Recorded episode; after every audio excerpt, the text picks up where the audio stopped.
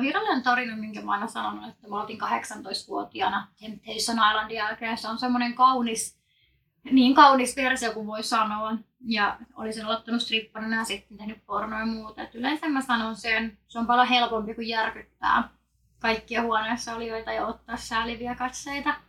Oikeasti mä lähdin 15-16-vuotiaana myymään itseäni. Mulla oli niin nälkä. Mä nukuin retkipatjalla yksiössä Helsingissä. Mulla ei ollut rahaa ruokaan, niin mä lähdin mahamouluten myymään itseäni.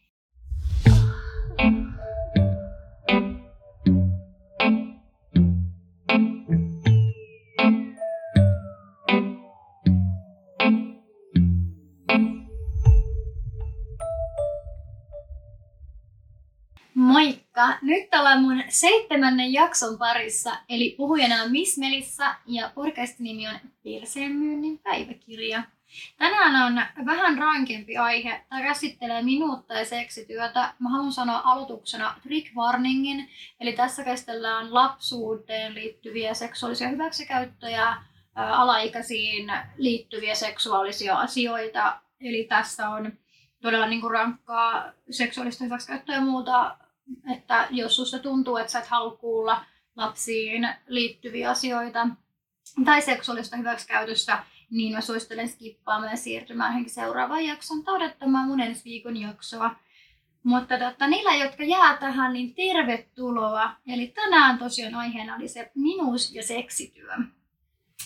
Uh, mä kertaan tähän alkuun teille kaikille, mitä kaikkea mä teenkään. Mulla on tässä se ylhäällä, koska no, mä teen niin paljon kaikkea. Mä oon semmonen seksalan monitoiminainen, mitä mä sanoinkin tuossa ekassa jaksossa.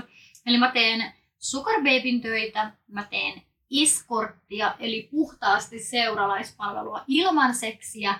Sitten mä teen no, myyntiä, mitä mä tota, sanon ihan suoraan seksin myynniksi, eli seksityöläisenä teen töitä. Sitten mä teen stripparina töitä. Uh, Sitten mä myyn kaikkea, mitä nyt halutaan kaustaa. Oli sen pissaa, sukkia, paskaa. Sitä nyt harvemmin, mutta siis vaikka tuhkaatkin pesästä. Um, sitten mä teen Domina-keikkaa mun parhaan ystävän Iida Elinan kanssa, joka on vierailut aiemmissa jaksoissa. Käykää tsekkaamassa, jos et ole käynyt katsoa, tosi mielenkiintoista. Sitten, sitten sitten. Eli niin kuin kaikkea tämmöistä seksityötä ja mitä siinä ympärillä pyörii. Mutta mun päätyönäni on OnlyFansin teko sekä seksityö, eli myyn itseäni rahasta.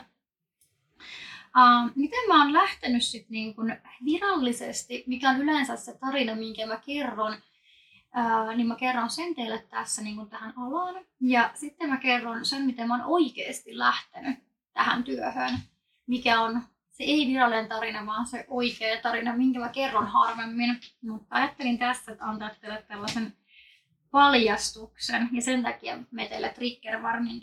Trigger warningin laitoinkin. Virallinen tarina, minkä mä aina sanonut, että mä olin 18-vuotiaana Temptation Islandin jälkeen. Se on semmoinen kaunis, niin kaunis versio kuin voi sanoa. Ja olisin aloittanut stripparina ja sitten tehnyt pornoa ja muuta. Et yleensä mä sanon sen, se on paljon helpompi kuin järkyttää kaikkia huoneessa olijoita ja ottaa sääliviä katseita. Oikeasti mä lähdin 15-16-vuotiaana myymään itseäni. Mulla oli niin nälkä. Mä nukuin retkipatjalla yksiössä Helsingissä. Mulla ei ollut rahaa ruokaan, niin mä lähdin mahamouluten myymään itseäni. Mun ähm, isä oli kind of heittänyt pihalle tai kyllästynyt. Maksoi mun vuokran, mutta it. Mä en saanut Kelalta mitään tukia. Äiti mä oon rakastanut niin paljon, että mä jotenkin oon sit, mm, halunnut ehkä rikkoa sen sydäntä. Et, et, halunnut suojella sitä, niin mä sitten etin netistä, miten myydä itseäni helppoja rahakeinoja jotenkin ja päädyin sitten kokeilemaan sitä ja mä muistan ne ekat kerrat, kun huumaantui jotenkin siitä rahan määrästä. Mun ei tarvinnut enää pureskella kynsiä. Mä sain, niin kun, mä sain ruokaa, mä sain kaikkea muutakin kuin ruokaa. Mä sain retkipatjan tilalle oikean patjan. Mulla tietenkin sitä verot tosi paljon, koska mä olin lapsi, joka oli kasvavassa iässä. Mä olin just legit menettänyt neitsyyden muutama vuotta aikaisemmin. Ei, ei, Ei 15-vuotiaan kuulu myydä itseensä, että se saa leipää tai patja, jonka päällä nukkua. Et mä jotenkin koen, että mut on yhteiskunta siinä tosi pahasti pettänyt. Esimerkiksi sillä, että mä en mitään tuki saanut mun vanhempien tulojen takia. Niin mulla ei oikein ollut muut vaihtoehtoa, kun mulla oli kämppä joo, mutta mulla ei ollut mitään muuta. Sitten tutustuin useampiin vanhempiin miehiin, jotka opasti mua ystävällisesti kautta merkeissä tämän alan kanssa, aika hyöty musta rahallisesti, jota kutsutaan paritukseksi Suomessa. Ja se oli tosi rankkaa aikaa. Ja, ja tota, mä pääsin aikanaan sitten mun ensimmäisen poikaystävän avulla irti näistä ihmisistä. Ja olen edelleen hänelle kiitollinen. Ollaan todella hyviä ystäviä. Ja jatkoin tätä työtä sitten 18-vuotiaana vielä, koska mä tein sitä vapaaehtoisesti omilla niin kun ehdoillani.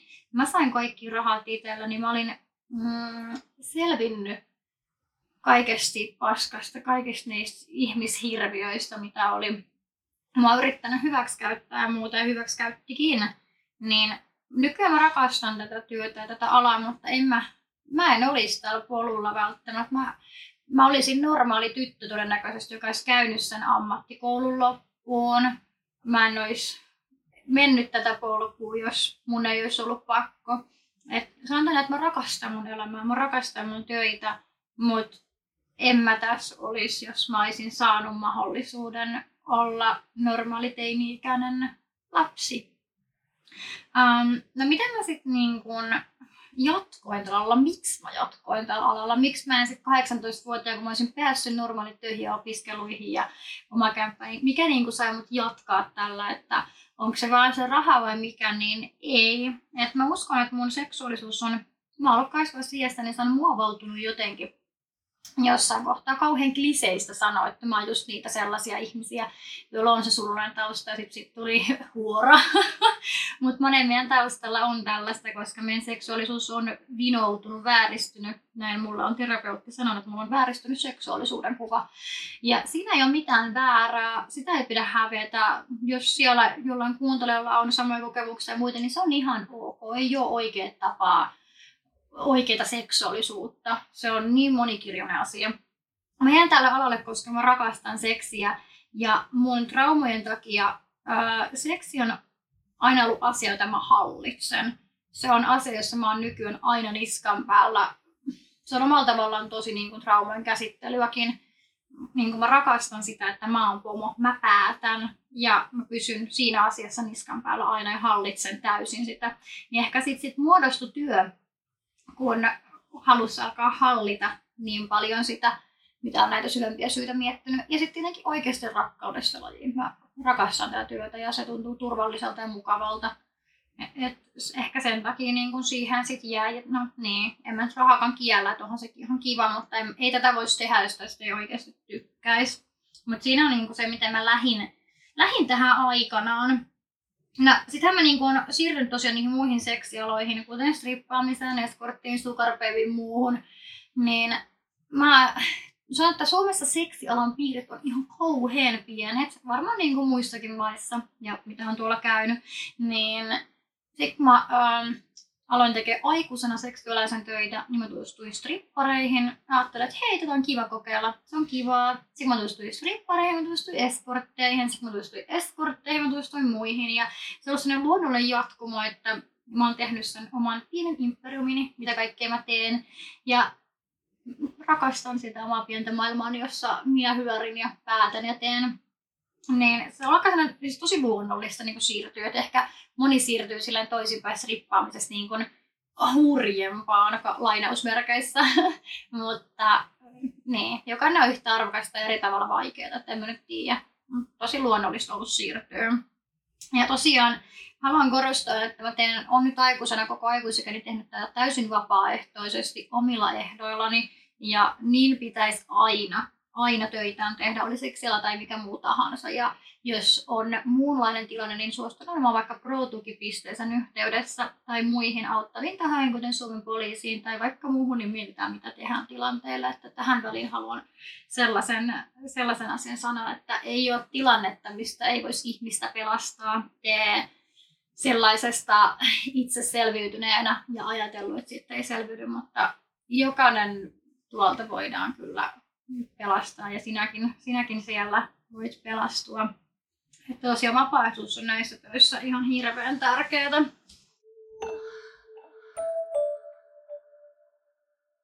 Sitten tota, just mä oon miettinyt monesti sitä, että miten ehkä lapsuuden kokemukset on myös vaikuttanut tähän. Niin kuin aikaisemmin sanoin, niin mulla on varmasti niin on seksuaalisuus vääristynyt. Mulla on lapsuudessa rajuja, todella rajuja seksuaalisia hyväksikäyttöjä, mutta on raiskattu 12-vuotiaana aikaa kertaa.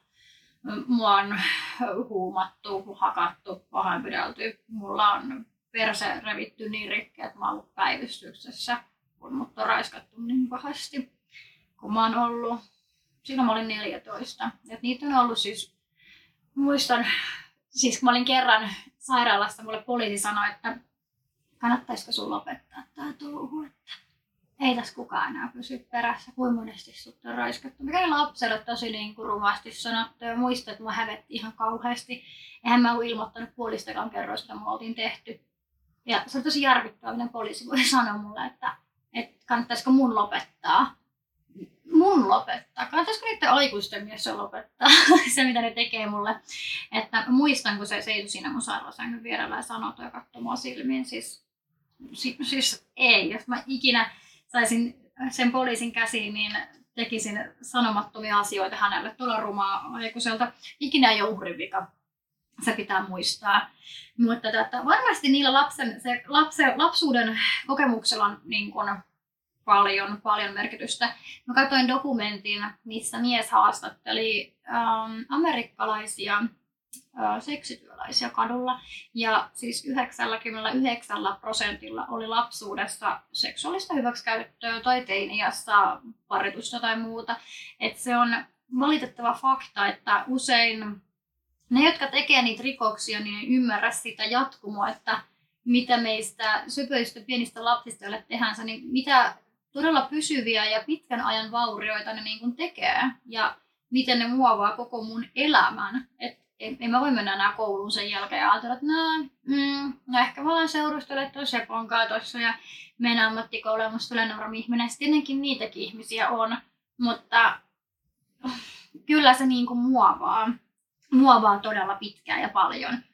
Ja ei siinä ole mitään väärää, haluan todellakin painottaa tällaisia asioita, ja, mutta on, on sillä niin kuin merkitystä.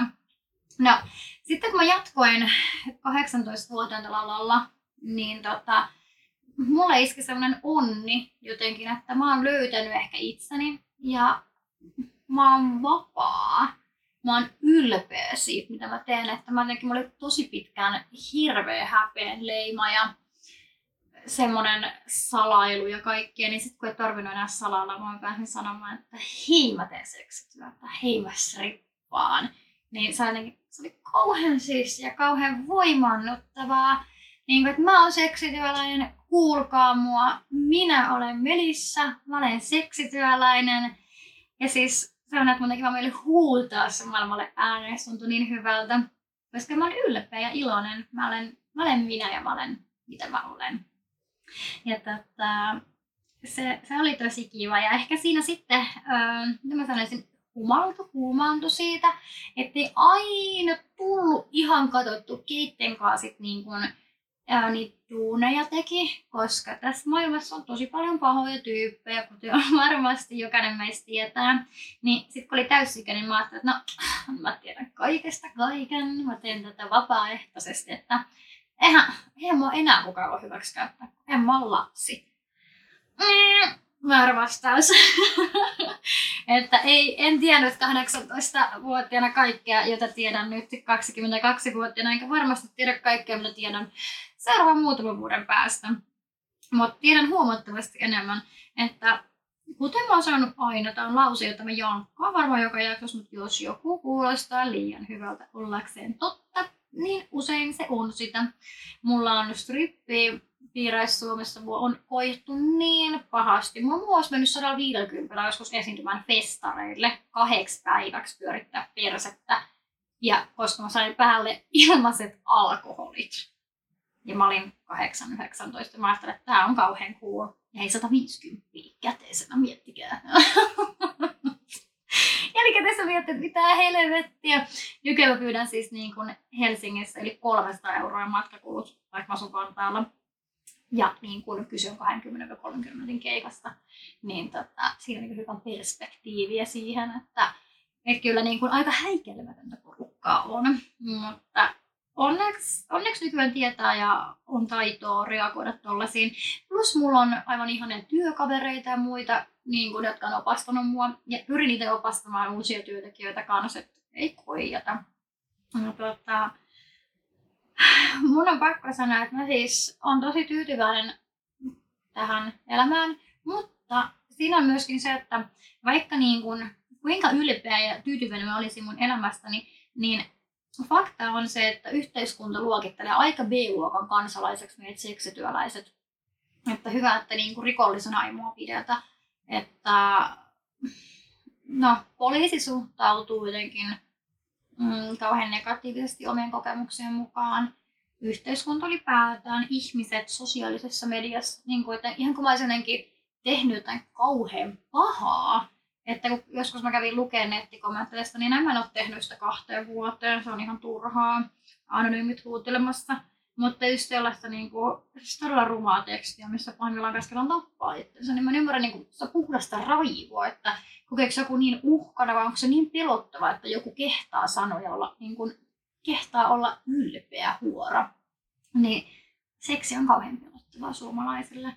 Et, et se, on, se on tosi jännä, että miten musta tuli V-luokan kansalainen, vaikka mä en ole tehnyt ikinä mitään, miksi mun pitäisi olla jotenkin vähempi arvoinen kuin kukaan muu. Niin kuin ylipäätään kaikki pitäisi arvostaa, mutta mä en ole tehnyt ikinä mitään. Mä en ole tehnyt mitään, mitään oikeasti, minkä takia kukaan voisi sanoa musta niin. Mä oon aina ollut, yrittänyt auttaa ja ollut mukava ja se on pahimmillaan kostautunut itselle. Että tietenkin jokainen joskus jotain paskaa tekee ja puhuu jostain pahaa, mutta ei ole ikinä niin pahaa tehnyt, että sen olisi mut määritellä tällä tavalla.